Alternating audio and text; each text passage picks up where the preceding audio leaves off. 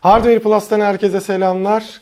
263. Cuma raporunda her zaman olduğu gibi Ersin abiyle beraberiz. Nasılsın abi? Nasıl Gayet iyi. Sen nasılsın? Ben de iyiyim gayet. Cuma, Yaz gün, Cuma günlerini çok seviyorum. Böyle hayırlı cumalar diyesim geliyor.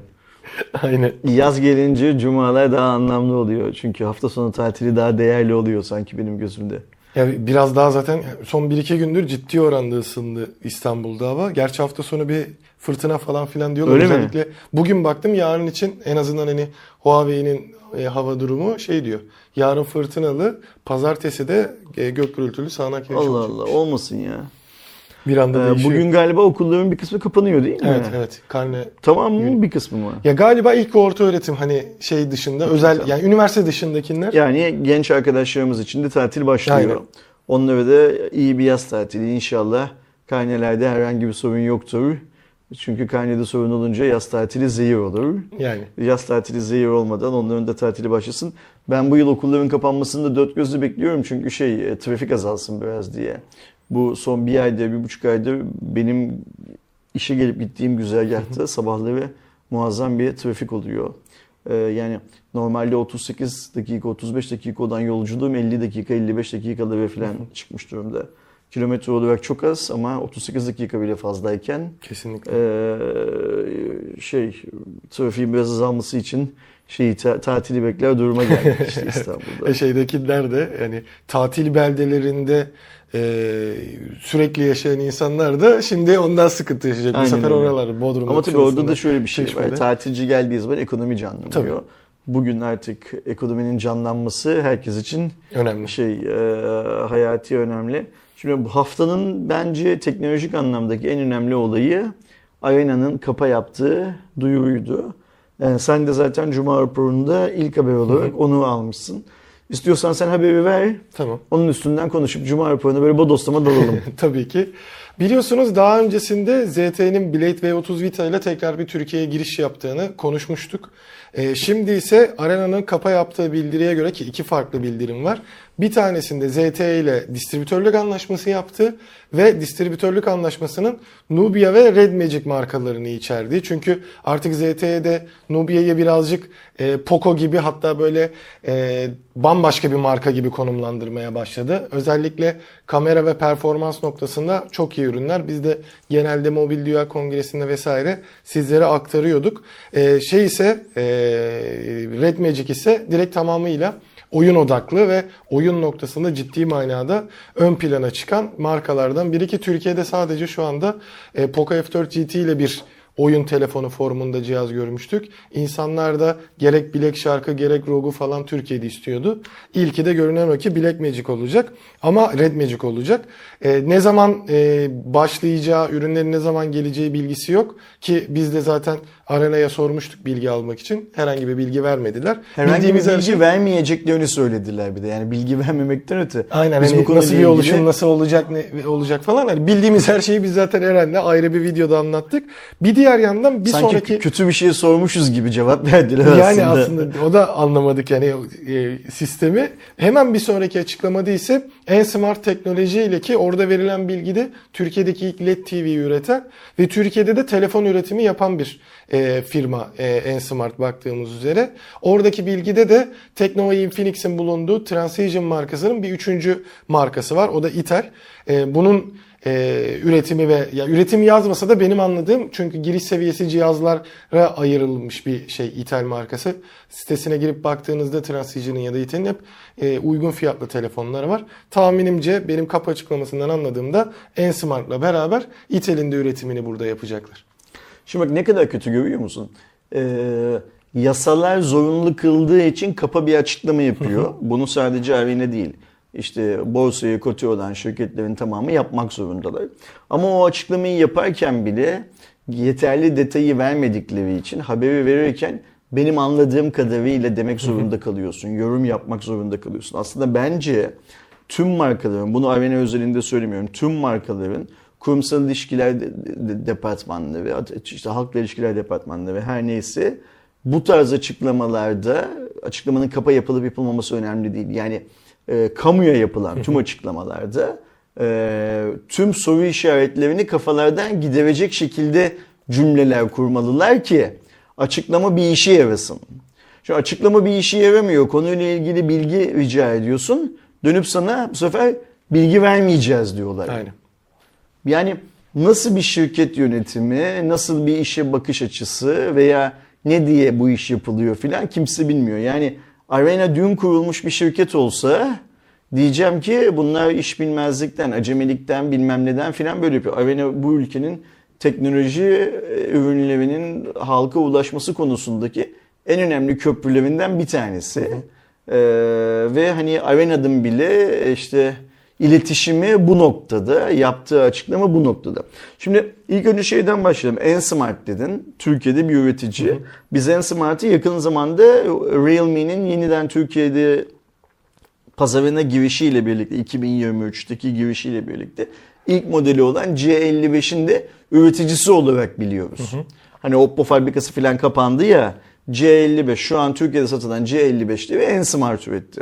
Ensmart'ın web sitesine girip baktığımız zaman da Ensmart'ın zaten kendine özel bazı markaları olduğunu, ben o markaların hiçbirisine Ulefone, Doji, Okitel ve anladığım kadarıyla Blade V30 Vita'yı da onlar üretmiş. Yok e, şey olarak da yani kendi özel markaları bu saydığın senin global markalar. Evet. Üretim yaptıkları markalar. E, Kendi kendilerine özel bazı markalarının da olduğunu görüyoruz. Ben o markaların hiçbirisine şey yapmıyorum ne derler bilmiyorum.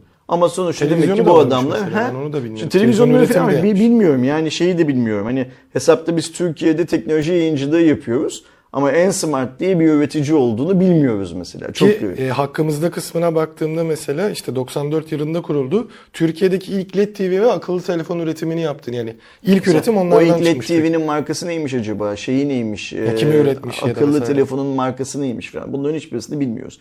Her neyse. C55 sayesinde, Realme C55 sayesinde Ensmart'ı tanımıştık. Şundan bir, bir ay, bir buçuk ay kadar önce. Şimdi de Arena'nın kapa yaptığı o hiçbir şeyi anlayamadığımız açıklamasından en azından Tekno ile Infinity'nin kardeş markası olarak isimlendirebileceğimiz Intel'in bazı ürünlerinin e, Ensmart fabrikasında Türkiye'de üretilebileceğini değil mi? E, ve bu ürünün de Itel markalı telefonların da yine Avena distribütörlüğünde dağıtılacağını tahmin ediyoruz. Evet, Anlıyoruz dersek yalan olur çünkü anlamıyoruz. Burada o e, hiçbir anlam ifade etmeyen kapaya yapılan e, açıklamadaki cümlelerden çıkarımlarda bulunmaya çalışıyoruz.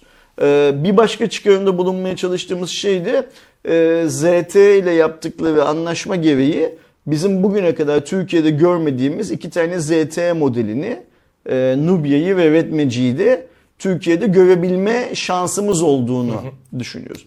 Şimdi ZTE'nin Türkiye ile olan ilişkisi yani ZTE'nin şimdi ZTE Huawei gibi büyük bir şirket. Yani dünyanın en büyük altyapı üreticilerinden bir tanesi. Cep telefonu pazarındaysa e, son zamanlarda çok bilinmeyen bir şey. Evet, son marka. zamanlarda biraz vites Ee, düşürdüler. bizim rahmetli Berkin'in, Berkin Bozdağ'ın ZTE için Türkiye'nin gizli pazar lideri tanımı vardı. Niye Berkin o tanımı yapıyordu? Çünkü işte bu akıllı telefona geçiş dönemindeki Turkcell'in, Türk Telekom'un, Vodafone'un ürettiği o hani en ilkel akıllı telefonların tamamı aslında Çin'de ZTE fabrikalarında üretiliyordu. Bu sadece Türkiye'ye özel bir şey değil. Dünyanın her yerinde operatörlere ya da e, teknoloji marketlerin adına üretilen markaların büyük bir çoğunluğunu ZTE kalan kısmını da Huawei üretmiştir. Türkiye'de de durum böyledir. Şimdi elimize aldığımız işte o zamanlar Vantage'lardan, Turkcell'in T seviyesinden bilmem ne falan yolu çıkar. Berkin de diyordu ki ZTE aslında Türkiye'de gizli pazar lideri diyordu. Yani hani Hepsini bu telefon. Avea marka değil sonuçta. Bu telefon Turkcell marka değil sonuçta. Yani daha daha doğrusu şey bu telefon Avea'nın ve Turkcell'in markasında ama üretimi ZTE'nin fabrikalarında yapılıyor diyordu. Bizde ZTE'de mesela e, ZTE'nin cep telefonu tarafında bizim işte çok yakın bir arkadaşımız Bilgin vardı o zamanlar şeyin başında. Sonra izleyicilerimizin de yakından tanıyacağı ya da en azından ben söylediğim zaman hatırlayacakları Mevzu Türkiye Ülke Müdürü olarak ikinci kez hayatımıza giren Murat, sevgili Murat da ZTE'deydi. Ee, Bilgin görevden ayrıldı. Sonra Murat o pozisyonda. Murat zaten oradaydı da Bilgin'in yardımcısı pozisyonunda yanlış hatırlamıyorsam. Sonrasında görevi Murat devraldı filan. ZT Axon 7'yi çıkartıncaya kadar Türkiye'de ürünler sattı. Ve bence o günlerde Türkiye'deki eee malzeme kalitesi konusundaki HTC'den sonraki en kaliteli malzemelere sahip olan cep telefonlarıydı ZTE'nin cep telefonları. Axon 7 dünyada pazara çıkıp satışa çıkıp tüm dünyadaki cep telefonlarının sesleri konusunda bir devrim yaptığı zaman Altın renkli olan değil mi? Üstünün altında devasa hoparlörler Aynen öyle. Ee, yaptığı zaman e, biz Türkiye'de aman bu telefon ne zaman gelecek bilmem ne filan diye Murat'ı sıkıştırırken hangi Murat'ı? E, En son Mevzu Türkiye Ülke Müdürü ondan sonra Amasfit Türkiye Ülke Müdürü olarak tanıdığım Murat'ı sıkıştırırken kaçta göz arasında Murat da görevden ayrıldı. Ve duyduk ki e, ZTE Türkiye'den çekiliyor. Yani cep telefonu pazarından çekiliyor. Sonra bundan bir iki yıl sonra ZTE NETAŞ'ı satın aldı. Ve işte NETAŞ birleşmesi sırasında ben o zamanlarki e, yani NETAŞ birleşmesi değil hani organik olarak da birleşmenin gerçekleştiği dönemde ben o zamanlar Ankara'da o günkü ZTE pardon o günkü NETAŞ genel müdürüne bu satın alma sonucunda ZTE'nin Türkiye'de e, telefon üretme şansı var mı diye sordum. Nitekim ona o soruyu sormadan bir hafta önce de o zamanlar bir gazetede köşe yazısı yazıyordum. Türkiye'nin bu fırsatı değerlendirmesi gerektiğini ve Türkiye'yi bir cep telefonu üretim üssü haline getirebilecek know-how'ın ZTE'de olduğunu. Bu adamların zaten dünyanın cep telefonu üretimi konusunda önemli oyuncularından bir tanesi olduğunu, marka olarak belki Türkiye'de çok bilinmese falan dedim. O zamanki NETAŞ Genel Müdürü de böyle bir planların olmadığını söyledi. Ve biz ondan sonra Türkiye'de uzun yıllar boyunca yani Axon 7'yi Türkiye'de göremedik resmi olarak satışını. O paralel ithalatta satıldı. Ee, sonra yıllar boyu ZTE falan görmedik. Şimdi bundan kısa bir süre önce geçen yıl hiç adını sanını duymadığımız bir PR şirketi e, teknoloji medyasına ZTE cihazlar dağıttı değil mi? Biz o PR şirketine de sorduğumuzda siz ZTE Türkiye diye bir şirket var mı? Kimin için çalışıyorsunuz? Kimin için çalışıyorsunuz? Bizimle o otorite kimse o otoriteyi tanıştırın. ZTE Türkiye'ye tekrar geriye mi geldi? Ne oldu? Filan filan derken bu soruların hiçbirisine o PR şirketinden de cevap alamadık. Ve bir modelden sonra çok başlangıç seviyesi bir modeldi. Blade V30 Vita. Den sonra eee ZTE tekrar hayatımızdan çıktı. Şimdi o da ne kadar girdi onu da bilmiyorum. Ben mesela şeyde hani mağazalarda falan da Ha görmedim. evet o telefonu görmedik. Ayrıca şöyle bir şey var. Biz o ZT Vita'yı hiçbir takipçimizin, hiçbir izleyenimizin kullandığı yönünde yorumlar da almadık. Evet. Yani YouTube'da, sosyal medyada filan filan. Ama işte bir PR şirketi kalktı, test örnekleri gönderdi. Hatta benim bildiğim kadarıyla bazı teknoloji yayınlarına ücretli işler, bütçeli işler yapılacağının vaatleri verildi. O PR şirketi tarafından mı, başkaları tarafından mı bilmiyorum ne olduğunu. Hani ZTE böyle geliyor filan gibi bir şey yaptı. Ama bir Meltem'den öteye geçmedi o rüzgar. Şimdi geldiğimiz noktada Arena bilgisayar işte ZTE ile bir şey açıkladı. Ben burada e, şeye bakıyorum Aydoğan. Arena'nın doğru düzgün açıklama yapmamış olmasına takıyorum. Bir de şundan korkuyorum. Ee, biliyorsun Arena bundan kısa bir süre önce Ulefon için de benzer bir iş yaptı. Ve Ulefon için de mesela söylemek gerekirse bizi mağdur etti. Biz orada Arena bilgisayar eliyle mağdur edildik. Nasıl mağdur edildik? İşte birisini atadılar dışarıdan bu iş için benim anladığım kadarıyla. Arena'nın içinde hiç kimse cep telefonu işine bulaşmak istemiyordu galiba. Birisini atadılar. O birisi bir ajans atadılar. O ajans gitti. E, Ulefon ürünlerini getiriyoruz bilmem ne filan diye e, influencerlara, e, şeylere, e, tombiklere paraları saçtı. Biz inceleme ürünü tedarik etmekte zorlandık. Hatırlıyorsun değil mi o Evet, günü? evet, evet. Sonra akılları sıra buraya sorunları çözsün diye bir arkadaş gönderdiler. Gençten bir delikanlı. Yani mesela benim oğlum Doğuş karşıda oturuyor. 29 yaşında. Doğuştan bile daha küçük, daha genç bir delikanlı. Ne sorsan ben bilmiyorum. Bunu bir ofise döndüğüm zaman e, Sorayım. sorayım, size cevap vereyim diyen. Ondan sonra bir daha da sesler çıkmadı zaten o delikanlıdan. Her neyse. Yani Arena'nın bu cep telefonu işi yapışında bence Ulefone diye kötü bir örnek var. Ulefone kötü örneği sadece Hardware Plus olarak bizim üzerimizde değil. E, müşteri özelinde de kötü. Ne oldu Ulefone mesela? Getirdiler benim gördüğüm kadarıyla bir parti sattılar ya da tabiri caizse milleti itelediler malı. Şimdi ortalıkta ulefon mulefon filan bir şey kalmadı. O yüzden korkum o ki Aydoğan ZTE'nin başına da aynı şey gelsin. Ve hatta İtel'in başına da aynı şey gelsin. Öyle ya markaya soruyorsun bu işlemi nasıl yapacaksınız diye. Biz açıklama yapmayacağız diyor. Doğru. Şimdi biz açıklama yapmayacağızın iki şeyi olabilir, nedeni olabilir. Ya ne yapacağımızı bilmiyoruzdur ve şöyledir. Biz bu işin taşeronuyuz aslında. Bu iş bizim dışımızda bazı insanlar tarafından organize ediliyor. Biz sadece bunun görünen yüzüyüzdür arena olaraktır. Bunu söylüyorlardır. Ben bunu arenaya yakıştıramam mesela böyle bir işi. Ya da biz Türkiye'de yeri yerinden oynatacağız. Şu anda hiçbir şey söylemiyoruz anlamına geliyordur. Yani ya biz açıklama yapmayacağız diyen kişi ya hiçbir şey bilmiyordur ya çok şey biliyordur. İkisinden bir tanesi. Tabii. Benim gözümde bu böyle.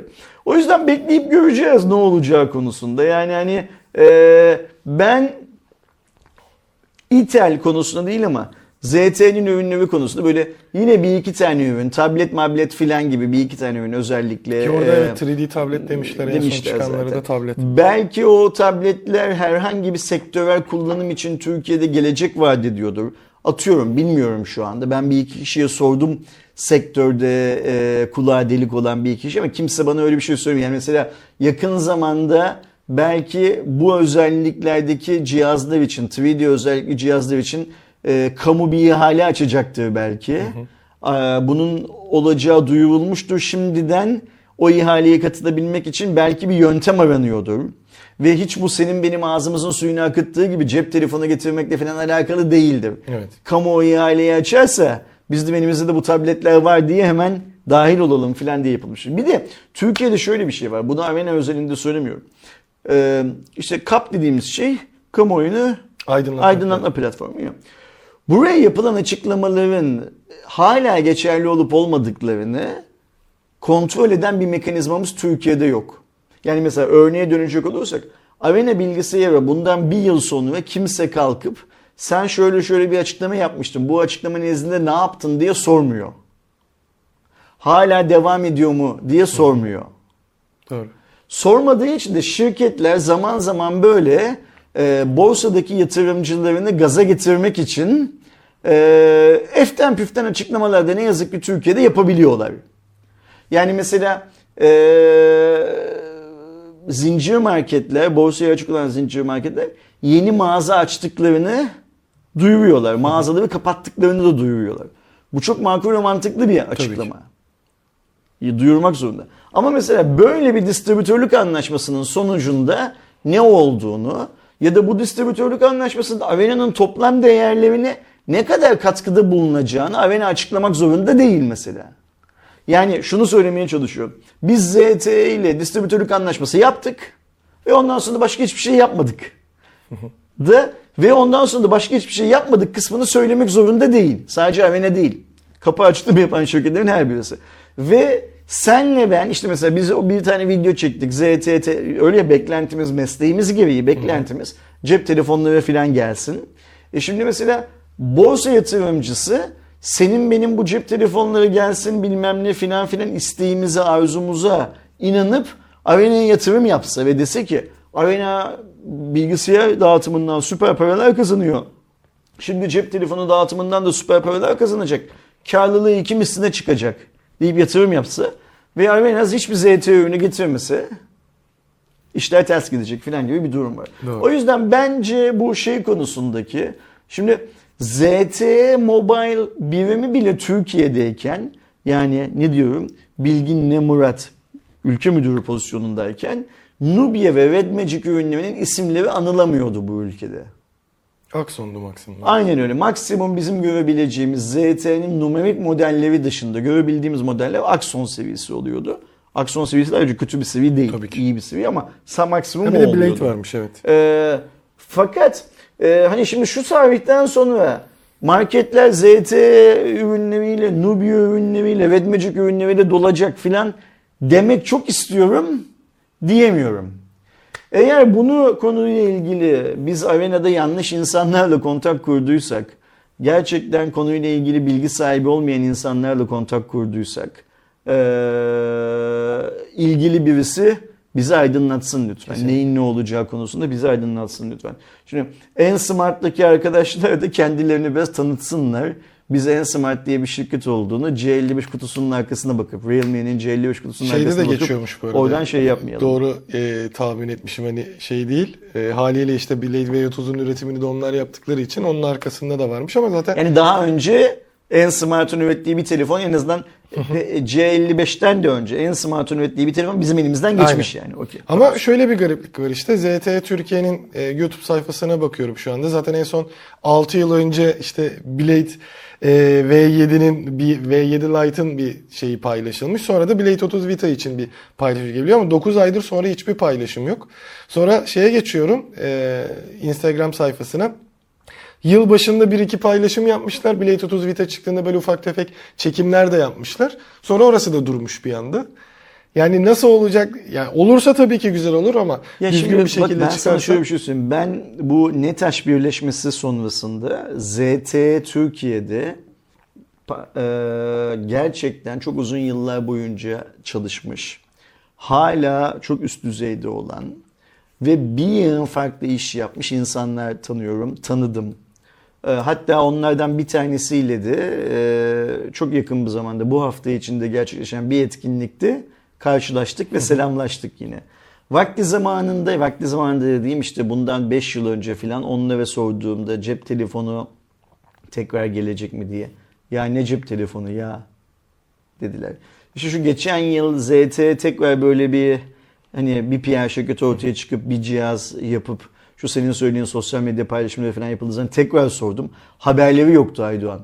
Yani ZTE Türkiye'de çalışan ve işte Türkiye'deki cep telefonu operatörlerine, kamuya, şuna buna falan altyapı yatırımlarında danışmanlık yapan, satış yapan, e, ZTE'nin Türkiye'de görünen yüzü olan insanlar ha öyle mi biz bir cep telefonu mu satıyoruz piyasada demişlerdi geçen yıl. Şimdi muhtemelen dönsek şu anlaşmayı da sorsak yani hmm, Arena ile böyle böyle bir anlaşma yapmışsınız da sorsak ondan da haber yok. Ben sadece sen yine TV bu arayüzü yenilendi şeyi için e, haberini eklemişsin. Orada da ZTE işbirliği var. ZTE'nin Avrupa Başkanı Tü- Türkiye'deydi. Ve ben bu beyefendiye bu hikayeyi sormak istedim. Ama beceremedik sormayı. Yani öyle ya Avrupa Başkanı olan adam herhalde Türkiye'de ne var ne yok konusunda en azından bilgili dedi. Çinli bir beyefendi. Ee, ama şey yapamadık. Yani o akşamki kokteyl çok geniş katılımlı bir kokteyldi. İşte Türk Telekom'un bütün üst düzey yöneticileri yönetim kurulu üyeleri oradaydı. E, beyefendi de onur konuğu formundaydı. O yüzden hani böyle çok fazla soru sorabilmek, bilmem ne yapabilmek falan mümkün değildi. Ama aklımdaydı çarşamba akşamı, çarşambaydı değil mi Türk Telekom'un şeyi? Evet. Çarşamba akşamı yanaşabilseydim yanına, konuşma şansı yakalayabilseydim. E, çünkü tam o gün zaten çıkmıştı bu Avena şeyi de hikayesi de şey diyecektim. E, Avena ile ZTE'nin yaptığı distribütörlük anlaşmaları arasında neyi kapsıyor? Yakın zamanda biz Türkiye'de tekrar ZTE telefonları görecek miyiz?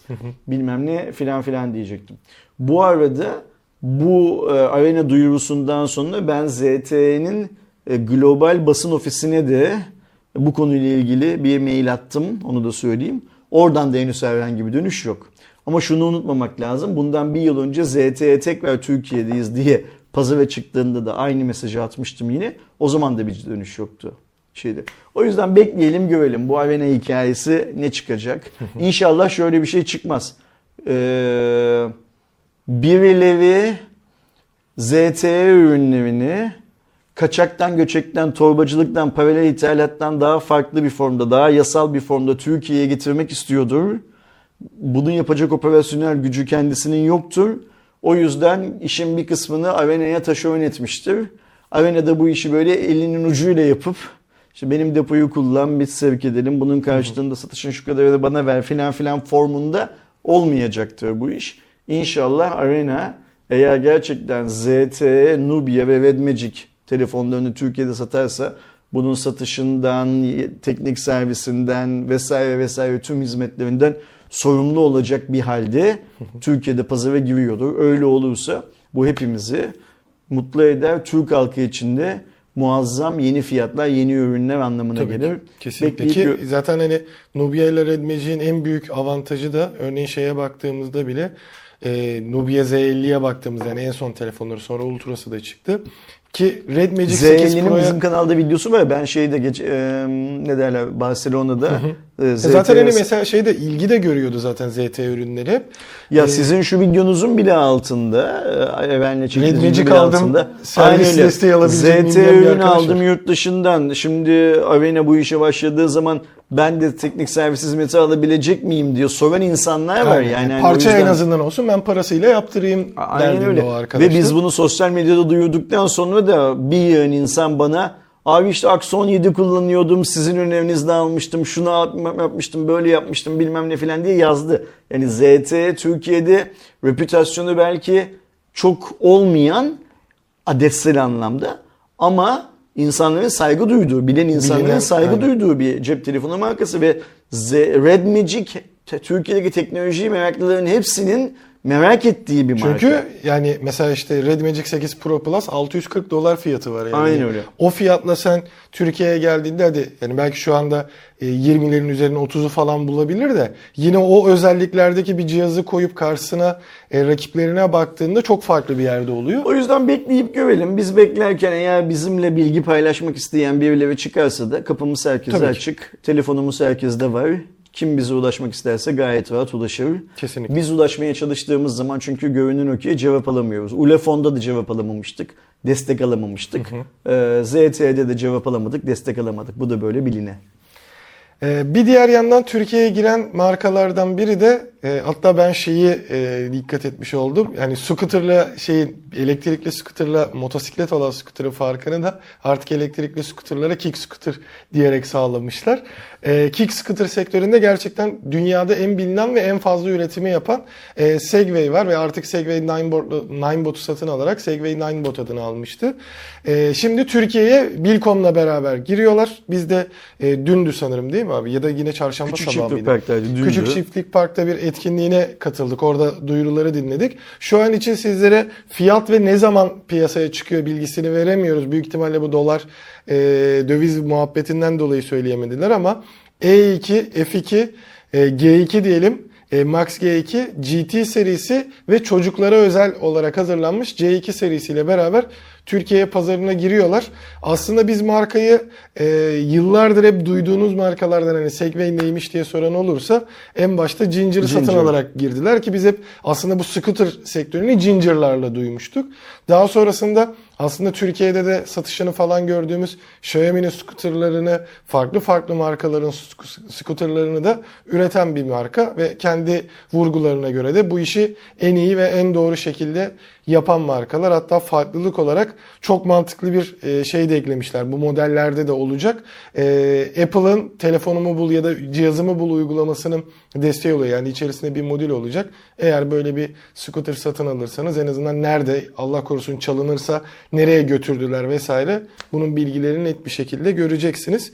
E, böyle bir markanın da tabii ki Türkiye'ye giriyor olması güzel ama ben hep oradaki tanıtılan ürünlere falan baktığımda şey aklıma geldi yani yazlık yerlerde kullanmaya müsait Türkiye'nin bu mikro mobilite dediğimiz şeyde. Şimdi e, lansmandan sonra biz Can Bey ile ayaküstü biraz sohbet ettik. Can Bey Segway Ninebot Türkiye Ülke Müdürü. Daha önce Huawei'deymiş. Huawei'den buraya geçmiş. iki buçuk ay olmuş. Örnek olarak mesela sunumda e, Avustralya'dan bahsetmişti. E, ben bu senin söylediğine benzer bir şeyi söylediğim zaman Rusya ikinci büyük pazarımız dedi. Hmm. Yani hava durumu hikayesinden şey yapınca Rusya ikinci büyük pazarımız dedi. Ee, o yüzden hani evet akla şeyi uyandırıyor. Çok haklısın. Yazlık yerleri, küçük sahil Yani bir de böyle ufak tefek gidip gelmiş. Çünkü hani e, mikro mobilite dediğimiz araçların nasıl amacı? İşte işe, markete ya da böyle bir yürüyüş hani bisiklet sürmek gibi onu biraz daha eforsuz yapmak isteyenler için. Hani ben de mesela İstanbul şeyinde düşündüğümde işte Kadıköy, Beşiktaş böyle tarafları dışında yine aslında deniz kenarı yerler dışında e, başka bir yerde Şimdi böyle rahat rahat olamaz. Ben olaya geliyor. biraz şöyle bakıyorum Aydoğan. Yani işte Ginger'ın 2000 yılında duyurusu yapıldığı zaman e, dünyadaki mimariyi değiştirecek bir buluş filan diye şey olmuştu. Hatta hatırlarsın o zamanlar ilk başta Steve Jobs, o zamanki Nokia'nın genel müdürü, Microsoft'tan galiba e, genel müdür yardımcısı filan gibi birileri, aa Bill Gates'in kendisi de denemişti ka- e, kamuya kapalı bir alanda ve hepsinin verdikleri demeçler bir anda böyle bir ay iki ay boyunca tüm dünyada Ginger konuşulmasına neden olmuştu. Ee, ve ortak konu şuydu. Ginger satışı çıktığı zaman dünya değişecekti. Hatta Hiçbir şey Türkiye'de olmadı. şeyde e, emniyet de kullandı onu. Yani Hiçbir şey olmadı. Bazı yerlerde Ginger gördüm. bir yıl sonra satışa çıktı. Hiç kimsenin umurunda bile olmadı. yani Ginger. böyle büyük satışları Aynen hatırlamıyorum. Yani yani. dünyayı falan da değiştirmedi. Ne, mimariyi bırak şeyi bile değiştirmedi. İnsanların alışkanlıklarını bile değiştirmedi. Ama şimdi geldiğimiz noktada şöyle bir şey var. Ee, Bilcom bunun distribütörlüğünü alıyor. Bilcom bir koç grubu şirketi.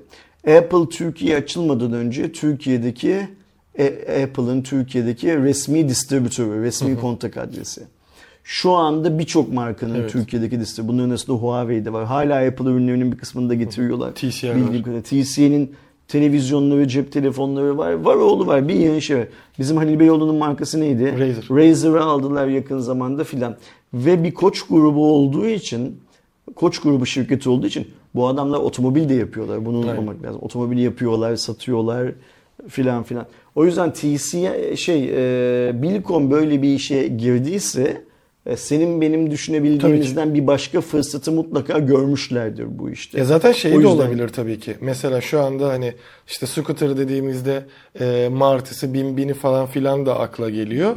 Ve bunlar aslında birçok şeyi değiştirme noktasında hem işte e, belediye vesaire gibi devlet birimleriyle hem de insanların birazcık alışkanlıklarını ister istemez değiştirdiler zaten. İşte şimdi scooter parkları, onlara ayrı yollar vesaire konuşuluyor. Tabii ki bu bir anda olacak şeyler değil ama bir diğer yandan tabii ki işte e, Bilkom'la beraber işte satış arttırma, e, insanları daha bilinçli kılma vesaire gibi şeyleri olursa bu sefer biz hani birçok e, en başta büyük şehirlerde başlayarak işte scooter yolu bilmem ne çünkü yurt dışında bunun altyapısı var ki bisiklet yolundan var zaten. Şimdi Sega ve Nintendo'nun işine baktığımız zaman ben dışarıdan 3 tane en az iş görüyorum. Birisi işte bu bahsettiğimiz e, senin benim kullanmamız için, yani insanların kullanması için üretilen işte neydi mikro taşıma araçları değil mi?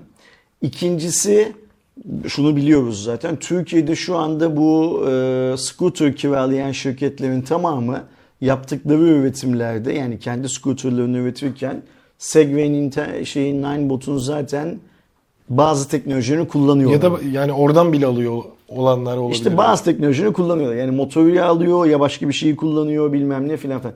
Üçüncüsü de yine lansmanda Can Bey'in örnek verdiği bu Çin'de şu anda otellerde kullanılan bin tane delivery robotu.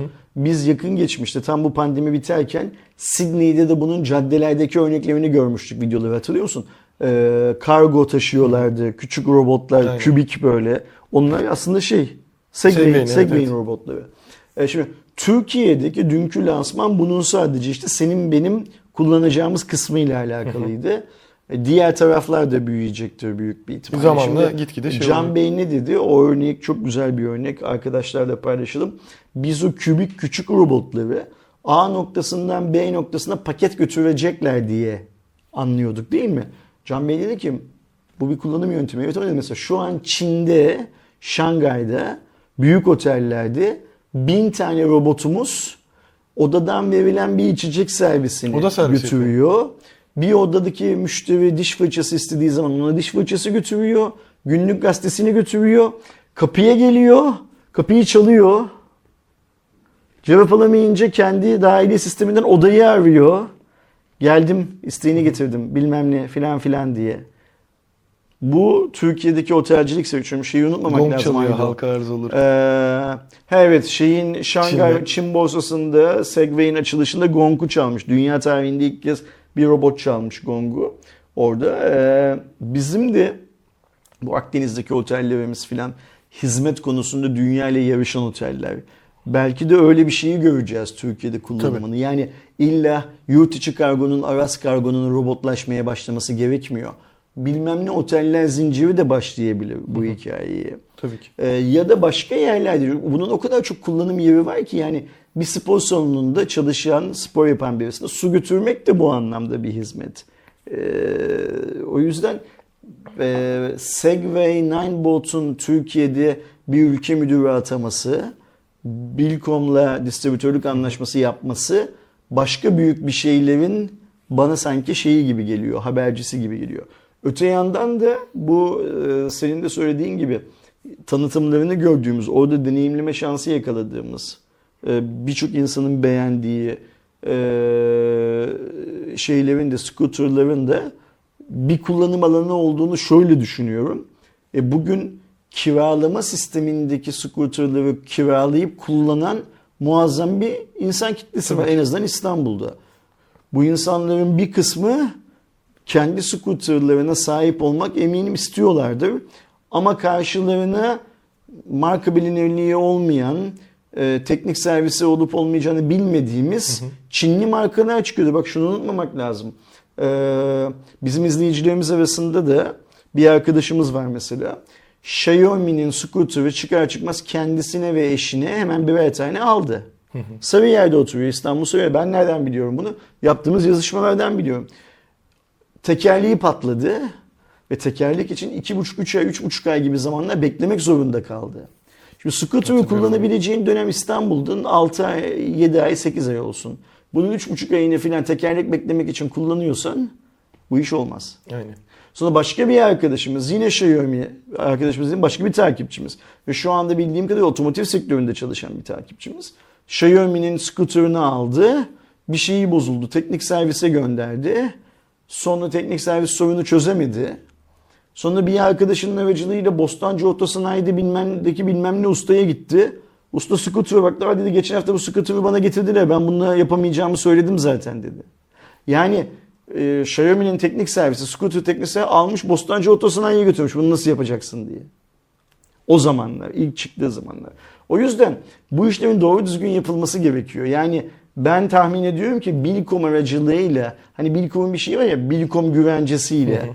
Bilkom bunu satmaya başlarken teknik servisini, yedek parçasını her şeyini şey yapacak ayrıca. Evet, Hatta yani belki bir süre sonra eskiyi getir yeniyi götür, ikinci el pazarın organize edilmesi vesaire vesaire gibi kısımları da belki organize edecekler. Çünkü şu bir gerçek.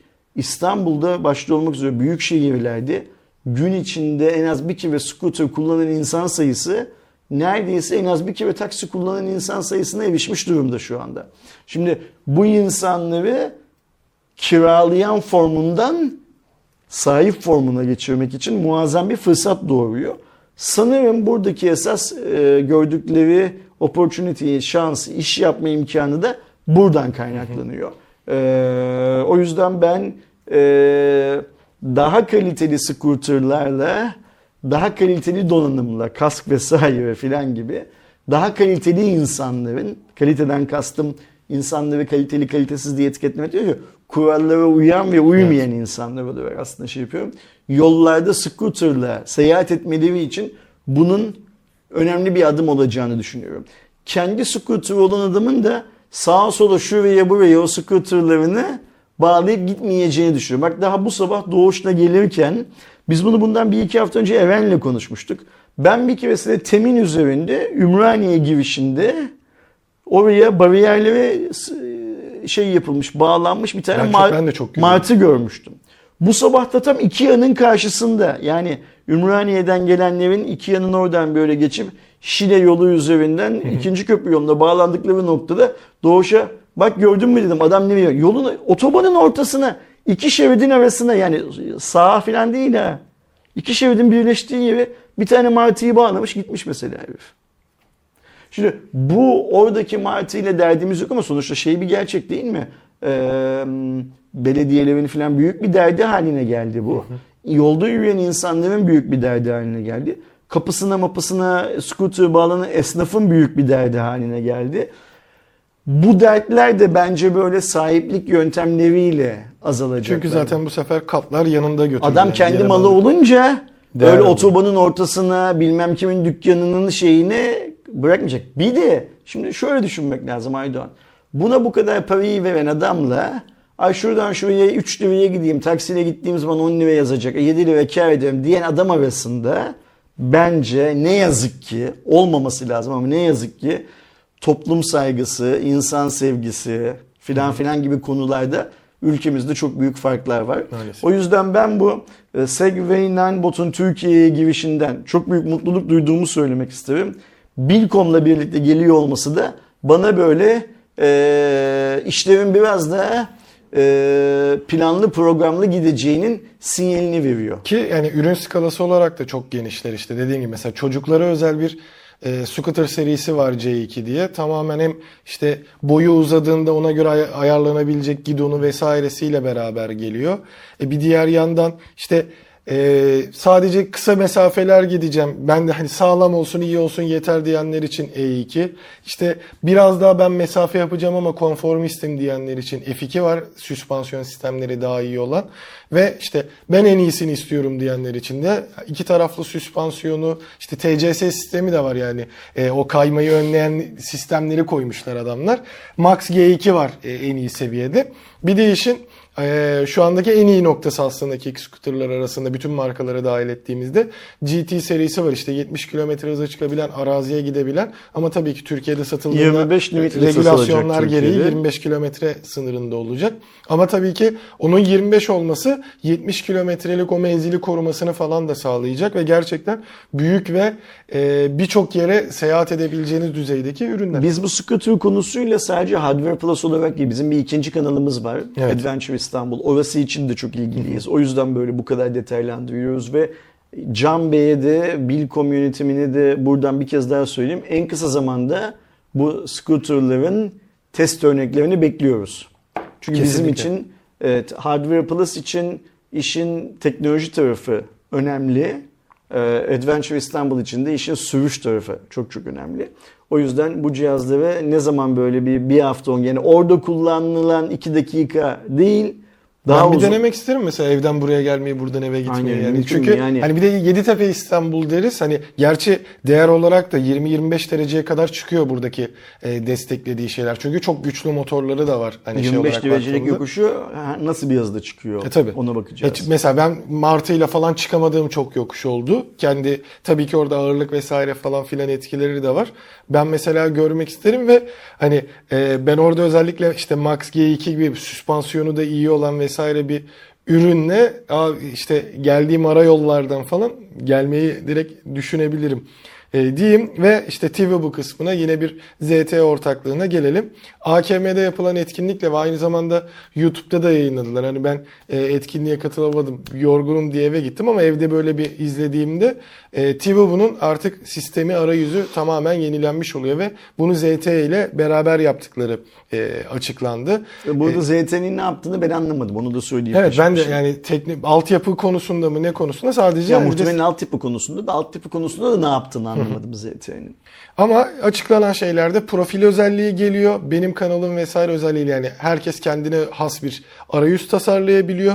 Canlı yayınların 24 saate kadar geri alma özelliği 7 güne çıkarılmış. 7 güne yani çıkıyor. Bir hafta boyuncaki kaçırdığınız programları vesaire rahat rahat Bunun tek olduğunu şu anda söylediler. Evet ben de hiç bu kadar yani globalde arasında. bile bu kadar uzun süreli yapan e, azdır. Çevrim dışı izleme özelliği TV Go'ya geldi. Yani aslında indirip izlediğiniz içeriği sonrasında rahat rahat izleyebileceksiniz. İşte seç izle vesaire kategorisinde IMDB'ye göre sıralama geldi. Bir de onların kirala izlede de benim hani en azından izlediğim e, canlı yayın sırasında fark ettiğim güncel filmleri hemen kiralı izleye de getirecekler. Yani sinemada kaçırdığınız filmi ya da sinemada izleyip ya ne zaman e, düşecek bir yerlere falan diye beklemek yerine hemen TV'den izleme e, ihtimaliniz olacak. Bir de kendileri TV Life isminde e, bayağı böyle bir e, lifestyle dediğimiz zaten ismine de o vurguyu yapmışlar. Bir kanal da geliyor. Burada da birçok farklı programlar vesaire, gezi, yemek, belgesel, hobi vesaire gibi e, içeriklerde yer alacak.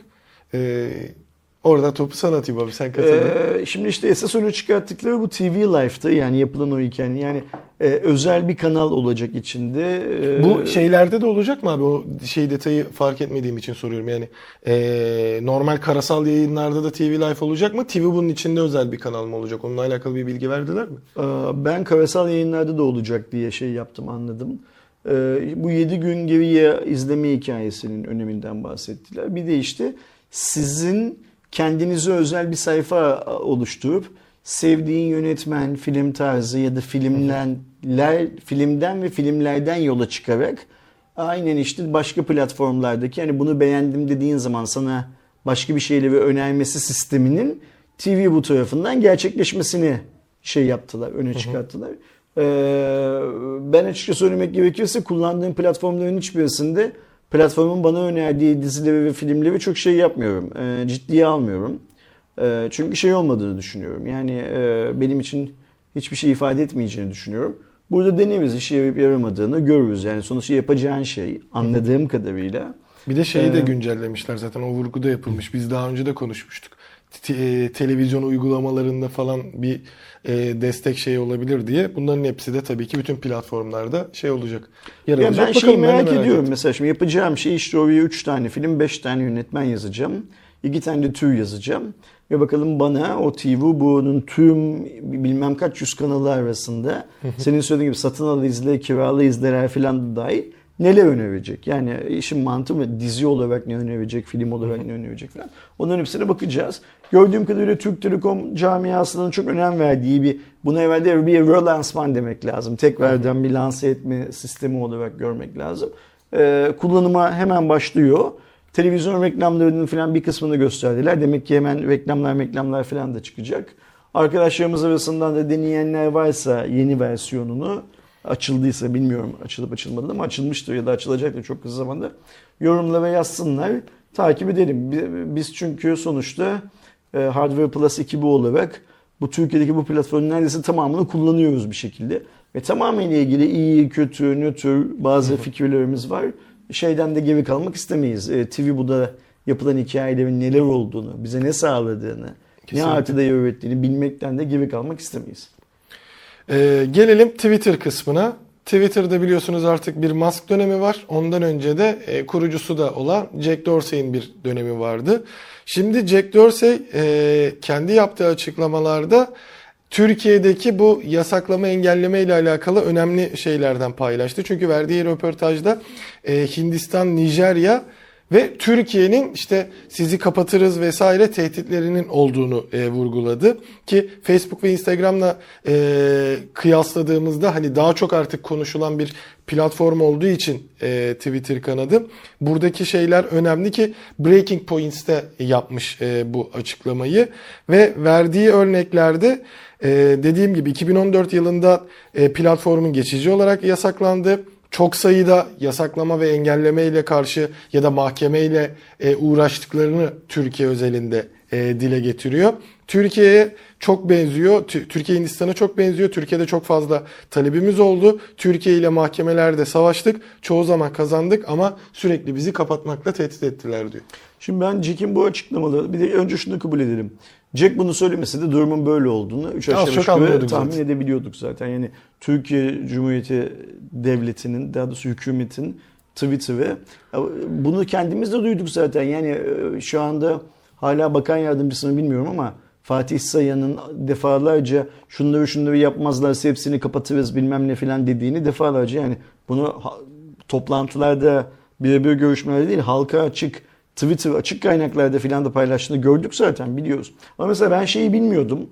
Ee, Twitter'ın Türkiye hükümetiyle Türk mahkemelerinde mahkemelik olduğunu ve bunu kazandığını bilmiyordum mesela. Ben de bilmiyorum. Ben de. Yani acaba keşke birisi şunun detaylı mesela acaba hani şu bizim hep söylediğimiz o cezayı kestiğinde tahsil edebildin mi hikayesi var ya mesela o kesilen cezayı mahkemeye götürüp Türkiye'de kazanmış olabilirler mi acaba? Yani siz bize parasalca anlamda ceza kesemezsiniz.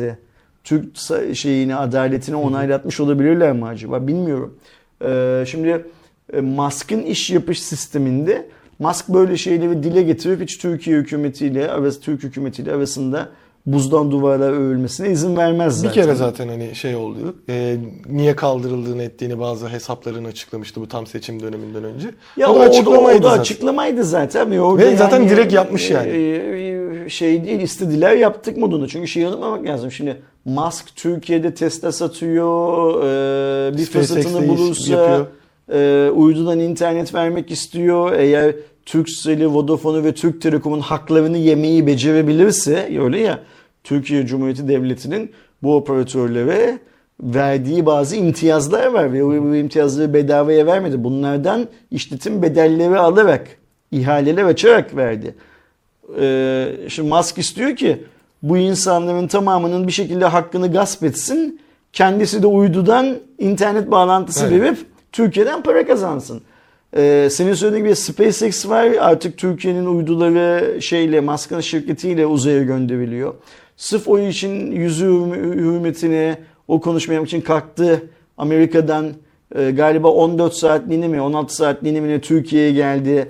Ee, şeyde külliyede şeyle ne derler Recep Tayyip Erdoğan'la Cumhurbaşkanı ile bir araya geldi. Sonra oradan da kalktı özel izinle Anıtkabir'e gitti. Fotoğraf paylaştı. Tüm Türk halkının gönlünde e, taht kurdu. Bunların hepsini niçin yapıyor Musk? Türkiye'den para kazanmak için yapıyor. Evet. Şu Türkiye'den para kazanmak için onları yaparken kalkıp işte şöyle dava edildik, böyle kazandık bilmem ne falan gibi şeyleri söylemez. Ama tabii ki bunları da bilmek bence Türk halkının hakkı. Ee, ne oldu da mesela Türk hükümeti e, Twitter'la mahkemelik aşamasına geldi ve kaybetti. Ne talep etmişlerdi kaybetti. Öte yandan şunu da anlıyoruz ki e, yine Dorsey'in, Jack'in yaptığı açıklamalardan e, geçmişte de çok fazla yasaklama, erişim engelleme bilmem ne filan filan talepleri olmuş. Karşı redde, reddettik demiyor farkındaysan. Evet. Bir kısmı kabul edilmiş geçmişte de. o Ben de öyle anladım. Yani sansür konusunda bizim düşündüğümüz kadar uygulama olmuş Türkiye'de. Fazlası bile olabilir Belki de aslında. fazlası bile Çünkü şey yani e, muhabbet şöyle başlıyor. Dorsey işte Twitter dönemini anlatıyorlar oradaki yöneticiliğini. E, zorlandığı şeyleri sorduklarında sıkıntı yaşadığı e, ya da karşılaştığınız işte devlet baskıları diye olduğunda hemen Hindistan, Türkiye ve Nijerya örneğini veriyor. Yani böyle bir şeyde Başka direkt akla geliyorsa ba- başka bir şey söylemeye gerek yok diyorsun yani.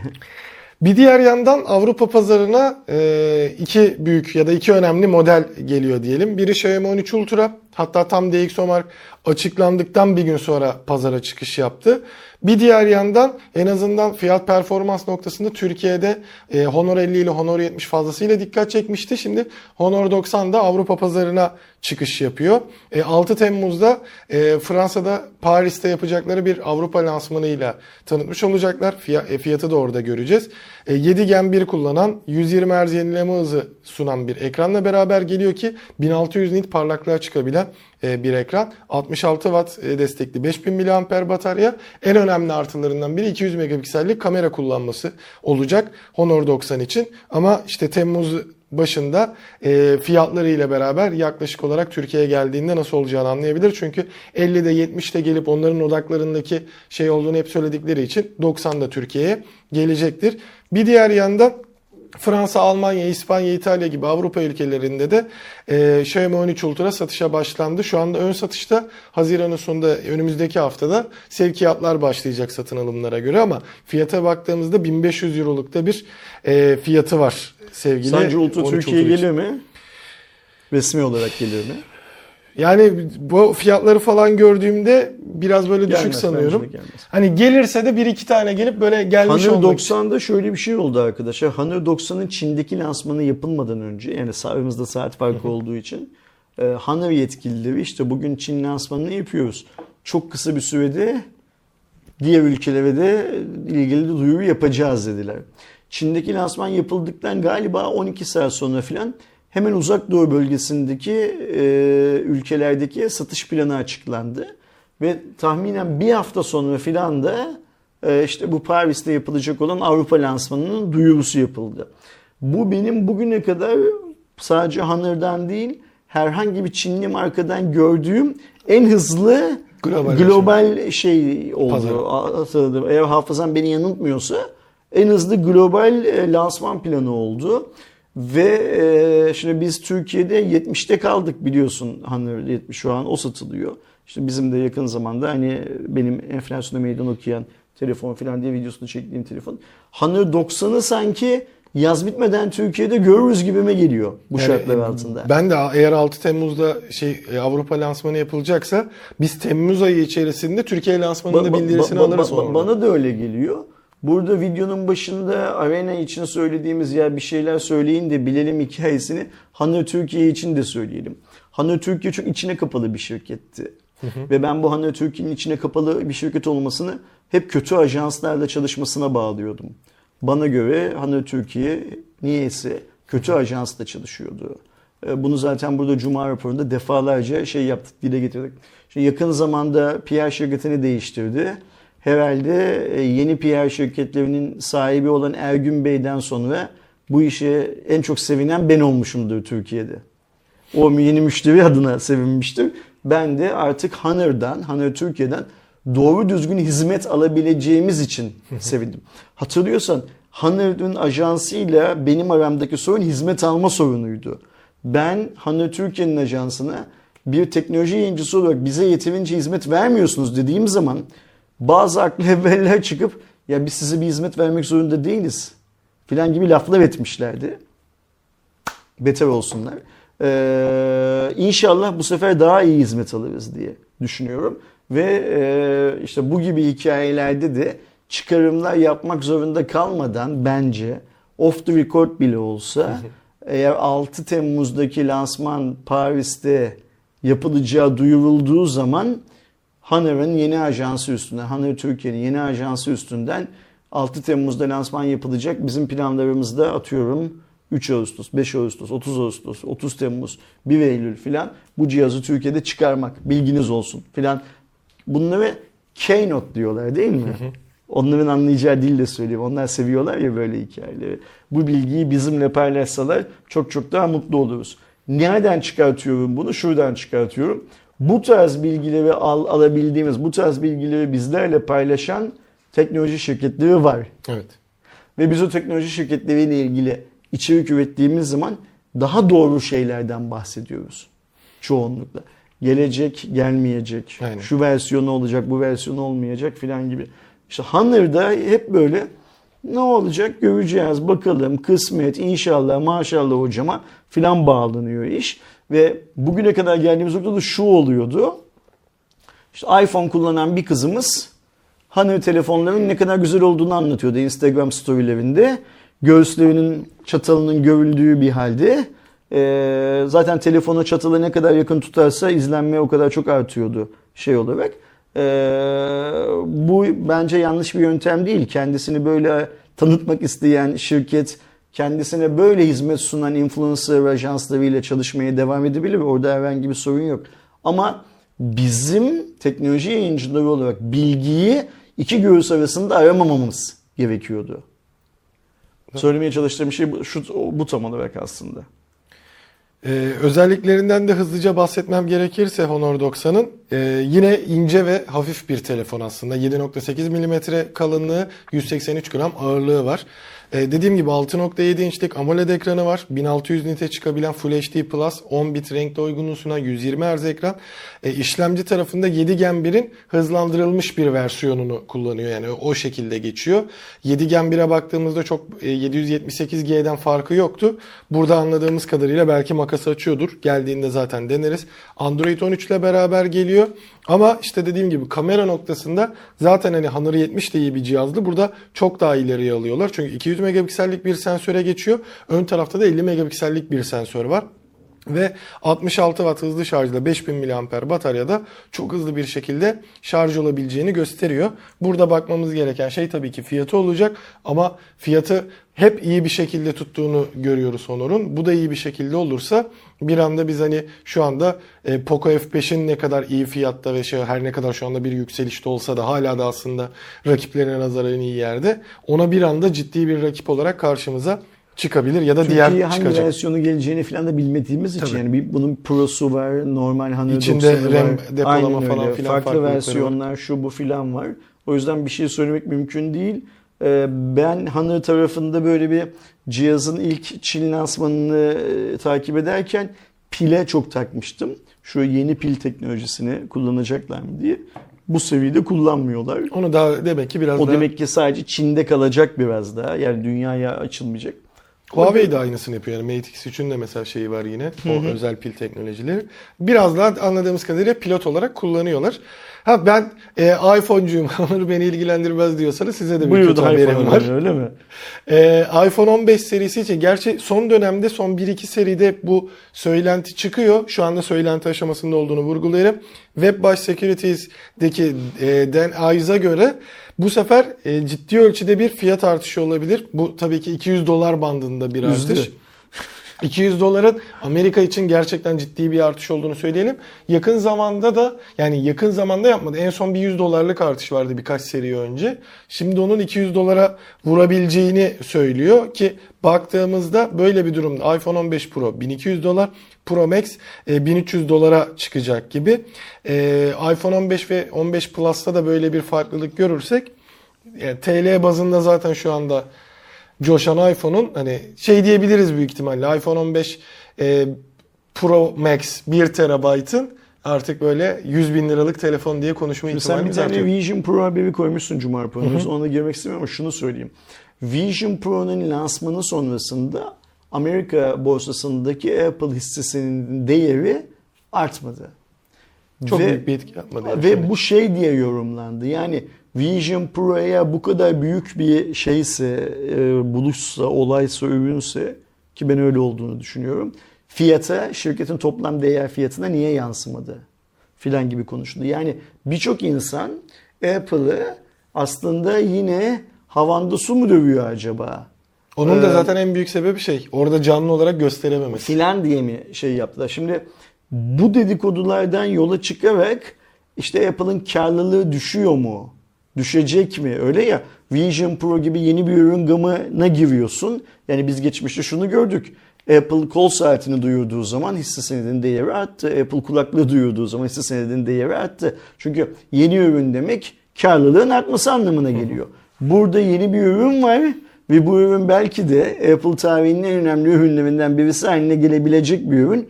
Ve o gün lansman esnasında e, bütün borsa yatırımcıları, tüm Amerikan finans dünyası lansmanı izlerken hisse senedinin değerinde hiçbir şey olmadı doğru düzgün. Acaba karlılık düşecek mi endişeleri var. Ben tahmin ediyorum ki bu gibi haberler biraz da o endişeler yüzünden yayılıyor Aydoğan. Yani Apple karlılığın düşmemesini sanki 200 dolar zam yapar. Çünkü 200 dolar Amerika'da bile kolay hazmedilecek bir şey değil. Ee, rakam değil. Yani Tabii ki. şunu yapmak mümkün. Ciddi bir zam anlamına Evet geliyor. evet. Şunu yapmak mümkün. 200 dolar daha pahalı yeni bir model çıkarmak mümkün. Atıyorum e, şimdi iPhone 15'ten bahsediyoruz ya. iPhone 15 Pro Plus Gold ıvı zıvı bilmem ne filan 200 dolar daha pahalı olabilir. Ama genel anlamda bütün bizim bildiğimiz modellerin yani bazı modelin Pro'nun, Pro Plus'ın bilmem nenin filan standarttan 200 dolar daha pahalı olma ihtimali bana pek şey gelmiyor. Ee, Apple'ın bile yapabileceği bir iş gibi gelmiyor bana çok fazla. Yani umarım şey olmaz çünkü hani bütün dünyada bir bir anda o fiyat artışının etkisini net bir şekilde görürüz. Ha, bunu nasıl absorbe edebilir? Yenilemede e, ciddi oranda bir e, para sayma hikayesi yaparsa e, şey olabilir ama sıfır satın alımlarında etkileyecektir ki e, hemen sonrasına şimdi e, ekledim. Vision Pro konusunda da şu anda benim de e, başında söylediğim e, bunun işte daha uygun fiyatlı bir versiyonu çıkabilme hikayesi ciddi oranda konuşuluyor. Bir diğer yandan şey eleştirileri de var işte dediğim gibi. E, Apple'ın şimdiye kadar bütün yeni ürünlerinde çıkartıp ürün %100 hazır olmasa bile gösterdiğini görüyorduk Steve zamanında. Burada birazcık şey de konuşuluyor işte Tim için. Hani Tim bırakmadan bir tane e, kendi legacy'sini yani bir e, hatırlanacak ürünü bırakmak için aceleyle çıkardı ve ürün hazır olmadığına dair ki bununla alakalı bir diğer eleştiri de Vision Pro'yu böyle birkaç e, gazeteciye denetilmiş e, kapalı kapılar ardında. Bunu deneyenlerden biri de Wall Street Journal'ın editörü Joanna Stern. E, deneyimlerle alakalı gelmiş geçmiş en iyisini olduğunu vurgularken Denemekten kastımız kafaya takıp çıkarmak değil kullanmaktan evet ama bahsediyoruz. ya kısa bir süreli yapılmış. Yarım saate yakın kullanmış Stein. Ee, ve burada hani gelmiş geçmiş evet en iyi AR VR kaskı diyor ama mesela onun zaten fotoğrafı da var. Hemen alnında vesaire bir iz bıraktığını görüyoruz. Ee, ki kendisi daha önce denediği MetaQuest Pro ve Quest 2'den yani aslında şu andaki en büyük rakibi olarak görülen e, Mark'ın da, e, şeyi e, Meta'nın üretimlerine göre çok daha iyi olduğunu e, ama mesela kafasında dev bir Apple Watch varmış gibi hissettiğini söylüyor. Bir diğer yandan e, alnında burnundaki kızarıklık olduğu bir anda Yarım saat. konuşuldu. Ama Yarım kadın saat şey, kadın bile. şey de söylüyor. Onu da şey yapmayayım hakkı değil. hazır bir ürünü kullandı. Kafama göre bir Deneyiminin oldukça olumlu yani son noktada değerlendirecek olursa kendisi açısından oldukça olumlu bir deneyim olduğunu da söylüyor. Onu da şey Evet hani oradaki zaten şeyi de söylüyor. Yani benim alnımda şeyde böyle bir iz çıktı. Bunun sebebinin hani orada bizim kafamıza göre işte Apple'ın lansmanda da söylediği sen kafa bandını üstündeki o kapatan sistemi zaten yüzüne göre tercih edebileceksin boyutlarını. Büyük ihtimalle orada hazır bir kit vardı. Herkes onu denediği için kendine göre Bu şu anlamda güzel olabilir. Aydoğan. Bir satılıyorsan geçen hafta mı ne bunu konuşurken de acaba ortada çalışan bir ürün yok mu dedik. Öyle yani hiçbir Apple yöneticisinin takmamış olması bilmem ne filan filan. Demek ki çalışan bir örnek var. Yani Ve e, Joan Stern'in şeyinden deneyimlerini okuduğumuz zaman dinlediğimiz zaman anlıyoruz ki e, tatminkar sonuçlar veriyor. Bu mesela benim ben bu ürünü beğendim. Şey ya- yasaklayacak halim yok. Beğenimin altında yatan bazı kuşkuları silip atıyor bu. O yüzden daha da mutlu oluyorum bunları şey yaparken, duya, duyup okuyup öğrenince. Zaten evet yani şu kalan birkaç ayda yani işte 2024'ün ilk çeyreğinde çıkacağını söylediler. Bu süreçte ne yapacağı çok çok önemli. Yani Apple'ın ne kadar hazır olacağı. Çünkü işte dediğim gibi lansmanda e, şey yapamaması, e, ürünü göstermiyor olması. Hatta yani Cupertino'ya çağırdıkları kimse şey yapamadı. Onlar de- oturdu ekranda video Bir de izledi. daha garip bir şey var. Lansman boyunca ürün ve herhangi bir Apple çalışanı asla aynı kadraja girmediler. Ürün hep tek başına gösterildi. Evet ortada böyle hani aslında bizim e, bu katlanabilir telefonların ilkinde olduğu gibi yani bir cam Cam yoktu en azından. aynen öyle. E, öyle bir durum olmasa eleştirilere şey yapmıştı. E, hedef haline getirmişti tabii ki Apple'ı. Şu senin söylediğin şeyden de bahsedelim. Hani daha uygun fiyatlı versiyon hikayesi. Onu da Mark söylüyor. Mark Evet. Gurman söylüyor. Ee, Bloomberg'deki. Bloomberg'deki arkadaş ve Apple'ın içinden haber aldığını çok iyi bildiğimiz Hep zaten Söylediği bu tarz şeyler çoğu, çoğu doğru çıkıyor. doğru çıkan. Mark bunu yazdıktan söyledikten bir iki hafta sonra başka insanların da dillendirmeye başladığı filan bir mevzu var. Mark da diyor ki e, mutlaka şey olacak. Vision Pro'nun bir işte adı Lite de bilmem ne de filan ucuz versiyonu, daha ucuz versiyonu, duyurulandan daha ucuz versiyonu mutlaka olacak diyor Mark da. Ve çok emin bunu söylerken. Demek ki birileri marka bu Zaten bilgiyi hani vermiş. ben de dediğim gibi hani orada pro takısını koyduysa onun düzü de olmak zorunda. Belki ilerleyen dönemlerde SEC falan bile olabilir ama bu hemen önümüzdeki sene Vision'ı tanıtacaklar değil.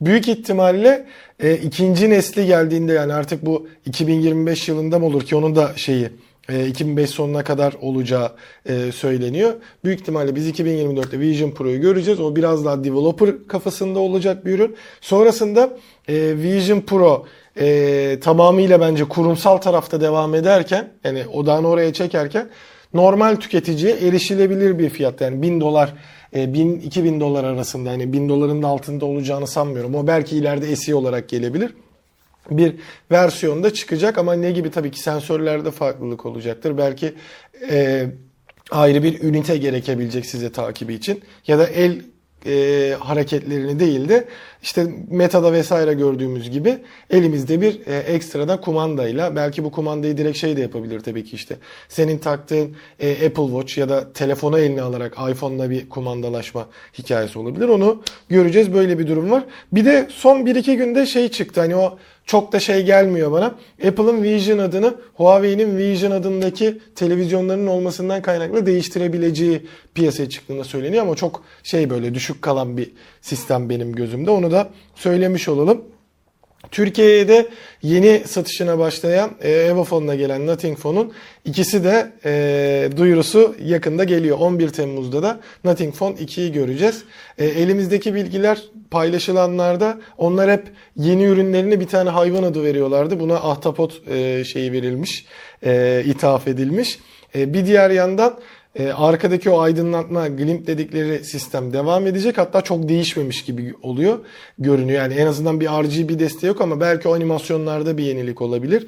Bir diğer yandan zaten resmi olarak paylaşılan 8 Plus Gen 1 kullanacağı 4700 mAh'lik bir batarya oldu. Büyük ihtimalle daha hızlı bir şarj gelecek. Bir de 6,67 inçlik AMOLED ekranı olacağını söyleyelim. 8 Plus Gen 1 ile geliyor olması yine bir fiyat avantajı sağlayacaktır çok büyük ihtimalle buna. Ama sonucunu 11 Temmuz'da göreceğiz. Ha Evofon da bunu ne kadar hızlı getirir? Onunla alakalı bir bilgi verirler mi Esas göreceğiz. soru o. Ne zaman geliyor Türkiye'ye ve kaça gelir? Hayır, şu- artık Nothing Phone Türkiye'de Çünkü var zaten e, her yeni yıl her yeni modelin yenileri çıkıyor. O yüzden Nothing Phone'un lansman yapıyor olması garip değil. Biz şimdi Nothing Phone 1'i çok geç Türkiye'de gördük. 2'yi çok geç mi göreceğiz? Yoksa hemen zaman Yani bazı anında- markalar gibi yani bir sene geriden mesela Oppo'da yaşıyorduk bunu. Bir sene Aynen. geriden geliyorduk ürünlerde. Ee, bunda nasıl bir şey olacak? Hanır'da da onu yaşıyoruz. Hanır'da da. Hanır 70'te kaldık işte. Daha ileriye gidemiyor. Gidemedik şeyde. Şimdi büyük- 90'a geçeceğiz inşallah. Hani yüzden- bakalım nasıl olacak gerçekten hani merak ediyorum tasarımsal anlamda zaten hani paylaşılan görsellerde de büyük bir değişiklik olmadığını görüyoruz işte şeyin o aydınlatmanın şeklinden falan yine iki arka kamera olacak anladığımız kadarıyla ama kamerada da önemli gelişmelerin olacağı söyleniyor eee, şey açısından. Bir de birazcık daha uzamış gibi o yine efektin detaylarına baktığımızda biraz daha böyle şık olacak gibi görünüyor. Biraz daha kavisli falan olabilir. Göreceğiz diyelim. Zaten hani hep zamlardan bahsediyoruz. Ee, işte şu Apple'ın zamları. Diğer markalarda da böyle ufak ufak oluyor yani. Ben hep Apple'e girip baktığımda bunun sıkıntısını yaşıyoruz ki işte bayram döneminde yine sizlere e, listeyi hazırlayacağım ama en çok şey yaptığım noktalardan biri biz yayınlarken o fiyatların bu sefer ciddi oranda değişme ihtimali var. Çünkü hep bir yükselişte. Bunu otomobile çektiğimizde fiyatları zaten yüksek olduğu için o oranlar ciddi oranda artıyor ki işte e, Emre abi gibi e, birçok otomobil e, gazetecisi de bunu net bir şekilde vurguluyorlar. Baktığımızda en ucuz Egea 614.900, en ucuz Clio 691.000. E, Renault'un bu ekransız falan olan işte sen kendin telefon bağlayıp ekran yaptığın Tayland'ı bile 683.000'de, Duster 828.000, Sandero 754.900, i20 657.000, Honda'nın da yine uygun fiyatlı Tayland rakibi diyebileceğimiz City'si de 897.000 liraya. Yani biz bu sene sonuna kalmadan e, TL'nin bu değer kaybı devam ederse 1 milyondan aşağı sıfır araç bulamayacağız gibi görünüyor. Onun yazısı deyip geçebiliriz. Niye bu hale geldi diye konuşabiliriz. Ama görünen o ki konuşmanın bir faydası yok. Çünkü insanlar e, ekonomik durumla çok ilgilenmiyorlar. E, ya da sadece Türkiye'deki hep söylüyorum ya ekonomisi bozulan tek kişi benim demek ki. Bu rakamların her şeyin rakamının bu kadar Ya zaten artması ya da genel anlamda sadece Türkiye'de benim satın alma gücüm azaldı. Öyle anlıyorum. Ki yurt dışında da mesela satın alımların e, azaldığı görülüyor ve şey de konuşuluyor. Bunu yine e, Emre abi Twitter'da konuşmuş. İşte özellikle Almanya'da üretilen Alman araçlarının e, satın alım oranlarının düştüğü ve bu nedenle hani oradaki e, üretimin işte Türkiye vesaire gibi e, talebin de çok olduğu yerlere e, aktarılırsa bu fiyatlarda bir dengelenme olabilir diyor. Çünkü gerçekten insanlar yani bir aracı varken eğer parası varsa yatırım için araba alıp Şu satmaya fiyatlarda falan başladı. dengelenme olmaz bence. Sadece şey olur. E, insanlar çok bekliyorlar ya otomobil. O beklemeyi azaltırlar. Burada e, şey şu, manzara şu. Manzarayı doğru görüp analiz etmek lazım. Şimdi Almanya örneğini vermeyelim de ekonomisi iyi olan ülkelerde enflasyon çok az bir şey arttığı zaman e, vatandaşın tepkisi Türkiye'de enflasyon çok fazla arttığı zaman Türk insanın tepkisinden çok farklı. Evet. Onlar ekonomi, enflasyonsuz bir ortamda yaşamaya alıştıkları için en küçük enflasyon görüntüsü karşısında bir hayata yansıması karşısında bile hemen koruma pozisyonuna geçebiliyorlar. Neyi koruyorlar? Paralarını, geleceklerini bilmem ne falan. Bu neye denk düşüyor? Genel anlamdaki tüketimin azalmasına denk neden oluyor. E, Türk insanı ise zaten doğuştan enflasyonla mücadele ettiği için yani düşünsene biz yüzde yüzlerin üzerinde enflasyonla uğraşıyoruz. Adamlar yüzde bir arttığı için enflasyon e, ekonominin yavaşladığından bahsediyorlar filan gibi şeyler. O yüzden e, almıyor millet işte. Mesela millet diyor ki işte Almanya örneğini veriyorsun. Almanya'da ben bir yıl daha bu arabayı kullanayım diyor. İki yıl daha kullanayım. Ya da mesela çocuğa hemen araba almak zorunda değiliz diyor. Üniversiteyi kazandı diye bilmem ne filan. Bir yıl daha metro ile gitsin diyor. E, verdiği para senin Türkiye'de verdiği paranın yarısı olmasına rağmen vermiyor bu hikaye. Bu Emre'nin söylediği gibi ne olacak? Üretimdeki fazla satılmayacak olan arabaların başka ülkelere kaydırılmasını sağlayacak. Kaydırırken de şeye bakacaklar. Yani talep nerede çok var? Burada çok var. Para var mı o kadar bunu alacak? Çünkü şu pandemi dönemiyle birlikte şunu gördük. Otomobil şirketleri artık satılmayacak olan arabayı hiçbir ülkeye göndermek istemiyorlar. Yani biz arabaları oraya gönderelim. Ne de olsa yıl sonuna kadar satılır mantığında değiller artık. İstiyor ki daha araba dünyanın neresinde üretiliyor olursa olsun gemiye yüklenirken satılmış olsun Evet. istiyorlar otomobilleri. Yani stok yönetimini hayal ettikleri seviyeye çıkarttılar ve bu, bu onlara bu imkanı çip krizi verdi. Evet. Benim malım o kadar değerli ki ben bu malı kime satacağımı daha fabrikada üretirken karar vermiş Aynen. olmalıyım noktasına çekebildiler. Şimdi bunu devam ettirmek istiyorlar haklı olarak. Eğer Türkiye'de o kadar çok talep olursa insanlar o 1 milyon lirada ve ben o 1 milyon liradan aşağı düşeceğini sanmıyorum. Yani çok araba geldi diye fiyatın ucuzlayacağını sanmıyorum. Çünkü işin bir değeri var ya. Yani bu Alman, İtalyan bilmem ne Çinli üreticiler filan Türkiye babasının hayvanı ucuza mal satmazlar. Bir de orada şeyi çok daha önce anlamamız lazım. Şimdi mesela genç arkadaşlarımız diyorlar ki abi işte bu markalar bu telefonları Türkiye'de çok pahalıya satıyorlar diyor. Yo adam dünyanın her yerinde sattığı fiyata satıyor. Hatta daha ucuza satıyor dolar. Daha ucuz satıyor. Şöyle düşünüyor bunların bir kısmı yani ya üreticilerden bahsediyorum. Türk hükümetinin aldığı vergi o kadar çok ki ben bu cihazın, ürünün, otomobilin bilmem ne fiyatını düşürsem de yine vergi aynı kalıyor. Evet. Dilimi zaten değiştirdi. Yani şunu söylemeye, şöyle bir örnek ver, şöyle anlatayım. Ben bu cep telefonunu dünyada 800 dolara satarken Türkiye'de 500 dolara da satsam Türk hükümeti 500 dolar vergi alıyor. O benim 800'den 500'e düşürdüğüm 300 dolara karşılığında ben de 200 dolar daha az vergi alayım demiyor diyor. E o zaman niye sadece ben fedakarlık yapıp tüm dünyadaki satış dengelerimi bozacak Türkiye için özel bir fiyatlandırma yapayım ki diyor. Ben 800 lira satıyorum. Türk hükümeti de bu işten bir 800 dolar da onlar kazanırlar. Herkes mutlu olur diyor. Yani herkes mutlu olduğundan kastı ben paramı kazanırım. Türk hükümeti vergisini alır. Vatandaş da işte parası olan alır bilmem niye. Yani tüm ürünlerde iş buna dönüyor. O yüzden döndü daha doğrusu. O yüzden otomobilde bu çarkın ters işleyeceğini ben çok düşünmüyorum. Bir de Ne olur? Parayı verdik, bir aydır bekliyoruz otomobil gelsin. Ne azalır? bekler. Bir hafta beklemeye başlar. Pazarda otomobil sıkıntısı olmadığı için bu Stokçuluk bayiler, alsatçılar, stokçular bekledikleri karı edemez hale gelirler filan.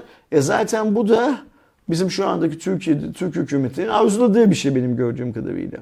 evet. Yani alsatçı vergi vermeden para kazanacağına çünkü oradaki işlerin büyük bir kısmı da yasa dışı ödeme yöntemleriyle ya- yasa dışı dersek yanlış olacak vergi usulüne uygun olmayan ödeme yöntemleriyle yapılıyor oradaki hikayenin bir kısmı da.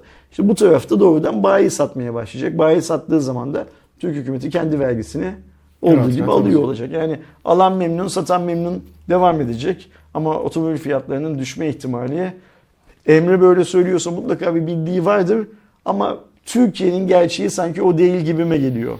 Ya zaten hani e, işte senin de söylediğin gibi hani yurt dışında bir enflasyon durumu olduğunda insanlar hemen paralarını korumaya geçiyor.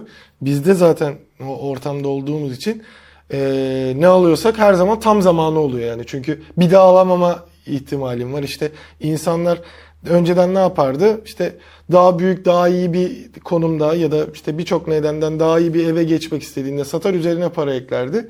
Şimdi satıp hemen alamazsa daha kötü bir eve geçmek durumunda kalıyor. Arabada da keza böyle.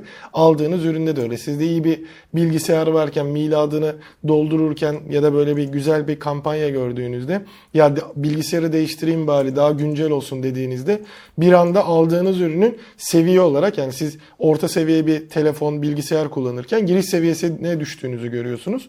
Bu da bizim şu an için kaderimiz gibi duruyor. Bir diğer yandan biliyorsunuz e, sürekli bir sancılı halde devam eden Microsoft'un Activision Blizzard'ı satın alma durumu var. Ve e, 68,7 milyar dolarla rekor kıran bu satın alımı için e, Amerika'nın Federal Ticaret Komisyonu FTC tarafından itiyatı tedbir talebinde bu ay için durduruldu. Geçici olarak anlaşma engellenmiş oldu.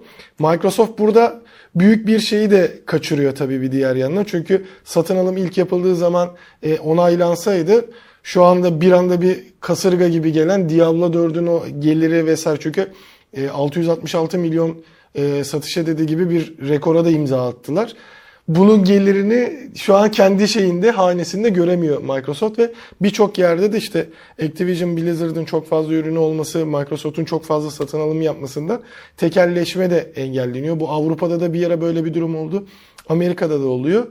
Görünen o ki biraz süreyi uzatıyorlar ama şey olacak gibi yani gerçekleşecek gibi duruyor. Ama tepkiler de var ama bu ay içerisinde herhangi bir satın alımın gerçekleşmeyeceği bence bu yaza da sarkar gibi duruyor. Böyle bir durumda mevcut. Hiç umurumda değil. Ya o ben birazcık önemsiyorum burada. Ya engellense bir diğer yandan güzel olur. Ama yine biz işte enflasyonist ortamda parasal noktasında sıkıntı yaşadığımız için birçok insan da istiyor. Çünkü içerisine aldığı anda en azından Game Pass'le beraber gelecek. Mesela şu anda işte Starfield başta olmak üzere yeni Forza falan filan duyurusu da yaptı Xbox e, Showcase ile beraber. Ve dedi ki ben bunların hepsini Game Pass'e ilk günden koyacağım. Ben de orada e, Microsoft Flight Simulator'ın yeni versiyonunu gördüm. Birçok şey eklemişler. Ve Aa, diyoruz Game Pass'te var. Ki şu dönemde insanlar şey yapmaya başladı. Microsoft'un şöyle bir rahatlığı var. Önceden yıllık yapıyordu. E, EA Play geldiği için onu kaldırdı ama sen şu anda 12 kere şey alırsan, aylık alırsan işte 48 lira mı ne Ultimate'ı her birini o ayın sonuna ekliyor. Ve fiyat artmadan insanlar şu an en azından 2-3 yıllık böyle toplu bir e, şey almaya çalışıyor. Hala azından ilgilenmiyorum. e, durumda. Bu açıdan birazcık insanlar önem veriyor. Hani eklense de çünkü şey diyen oldu eminim. Diablo çıktığında işte bir küsüre çıktı. Şu anda Ultimate paketi 2000 lirada. E, ciddi bir ücret özellikle gençler açısından. Ya bari şunlar satın alsa da Game Pass'e gelse oynasak diyorlar. Bizim de yine kaderimiz bu. Bu duruma düştü. Ama söylediğim şeyi kullanabilirsiniz bilmeyenler için. Game Pass'e aylık bir iki kez alırsanız e, aylık olarak eklemeye devam ediyor Microsoft kanadı. E, buna da zam gelecektir zaten illaki. Gelmeden böyle bir şey uygu- uygulayabilirsiniz. Bir de bilgilendirme açısından WhatsApp'a şu anda farklı telefonlarda aynı WhatsApp'ı kullanma özelliği geldi. Biliyorsunuz e, tablette, bilgisayarda kullandığınız gibi. Şimdi de e, beta sürümünde bir WhatsApp hesabında iki farklı numarayı kullanabilme. Özellikle bu business vesaire kullanımında deneniyor ama daha sonrasında şeylere de gelecektir. İşte şirket hattınızda ya da farklı farklı sebeplerle birden fazla bir WhatsApp hesabınız varsa bir cihazda birden fazla WhatsApp hesabını Bunu da zaten yapabilen cep telefonu markaları Evet klonlayarak vardı. yapıyordu uygulamayı. Şimdi cep telefonu markaları bunu yaparken WhatsApp'ın bunu yapmaması zaten şeydi ne derler saçmalık. Yani mesela biz bunu en azından ben diyeyim ben bunu ilk Samsung cihazlarda gördüm. Samsung cihazlarda e, iki tane WhatsApp e, hesabını Şu an galiba her marka yapıyor sanırım. Ha, aynen öyle. İş yani bu kadar şeye düşmüşken ve bu bir ihtiyaçsa insanlar bunu kullanıyorsa WhatsApp'ın da bu desteği zaten vermesi gerekiyor. Vermemesi şeydi. O birazcık böyle hep yenilik olsun diye mi ne bekletiyor işte markın. Yani çok fazla işe yarayan bir şey. Sen beklettiğin zaman WhatsApp bunu yapamıyor haline geliyor. Samsung yapıyor, WhatsApp bunu yapamıyor. Aynen. İşte Xiaomi bunu yapıyor. Şimdi Xiaomi'ler falan da yapıyor. Tabii tabii. Samsung Şu an hani yapamıyor. işte Teknosu, Yani Meknosu falan hepsi yapabiliyor yani bunu. O yüzden hani e, bence bir şey değil artık bu saatten sonra. Üzerine çok konuşulacak bir şey değil. Desek desek eşeğin evladı. Niye daha önce yapmadın? Evet zaten ben de onu anlamıyorum yani. WhatsApp'ın yeniliklerine baktığımızda evet hani güzel yenilikler getiriyor. İşte ilk ne getirdi? iPhone Android arasındaki geçişi kolaylaştırdı. Çünkü en büyük dert oydu insanların yaşadığı ki hani bizim de en çok izlenen videomuz o tarz ürünleri tanıttığımız içeriklerdi. Ee, bir diğer yandan işte e, farklı cihazlarda kullanabilmek önemliydi. Çünkü insanlar işte birden fazla telefon kullanabiliyor, şey yapabiliyor. Onu da getirdi. Şimdi bunu getiriyor ama ya hani Bunları getirmesi zor değil işte Telegram'ı bilmem nesi yıllardır yaptığı özelliği şey var. Şimdi zaten bir de şey sistemi de getiriyor işte uzun video mesajları atabilme falan. Ee, yani tamam getir de hani zor bir şey de değil onlar için. Niye bu kadar bekletiyor şey yapıyor onu anlamıyorum. En azından böyle bir şey de geldiğini söyleyip 263. Cuma raporunun da Bugün bir WhatsApp'a güncelleme geliyor. Neyden bahsediyorsun sen? Yani işte şimdi mesela şeyi de iPhone görüntüsünü de artık şeye getirdi. Ay, bak neyden bahsediyorsun sen ya? Yani ey Mark İşte sen o de yüzden- yargılanacaksın O yüzden diye. değişen bir şey yok işte. Derdimiz orada Doğuş. Şimdi önümüzdeki hafta Cuma günü 264. Cuma raporunu sunuyoruz değil mi? Buradayız Cuma günü. Ama ondan sonra bayram tatiline çıkıyoruz Evet. değil mi? Bir, bir sonraki haftayı ne yapacağız? Yani bilmiyorum yine şeyden e, önden kayıt yapıp şey yapabiliriz bir perşembeden ya da cuma sabahı ama tabii ki uzaktan olur gibi. Siz burada mı olacaksınız bilmiyorum gerçi de o planlamış oluruz ama illaki bir cuma raporu. Yaparız illaki öyle mi? Yani ya İyi, canlı tamam, yaparız ya kayıttan yaparız bir şekilde Tabii Şimdilik sunarız. 264. Cuma raporunda bir sorun yok. Evet. Ama 265'i nasıl yapacağımız konusunda Evet, çok o- da bir... olur olur. 265. Cuma raporunda yaparız zaten. Hani daha önceki bayramlarda yapmadık. En kötü Canlı ihtimalle olabilir. biz İstanbul'a dönmüş olursak biz geliriz ofise. Doğuş'la birlikte burada yine tek başıma ben şey yapıyorum. Ne derler ben çekiyorum. Evet canı gösteriyorsun. Can yok da ne yapalım adam tatilde yani. Hani ama Bir adamın tatilde olması Yani bayram tatiline de mi çıkmasın? Cuma raporunu engellemiyor. Her cuma bu hikaye Ondan sonraki yapılacak. hafta da yok mesela. Gerçi ondan sonraki hafta da 30. Biz bugüne kadar bunun her hep bir yöntemini bulduk. 265 içinde buluruz bir Aynen, yöntemini aynen. herhalde. Şimdilik diyorsun ki Aydoğan kapatalım 263'ü. 264'te görüşürüz arkadaşlar. Kendinize iyi bakın. Hoşçakalın. Hoşçakalın.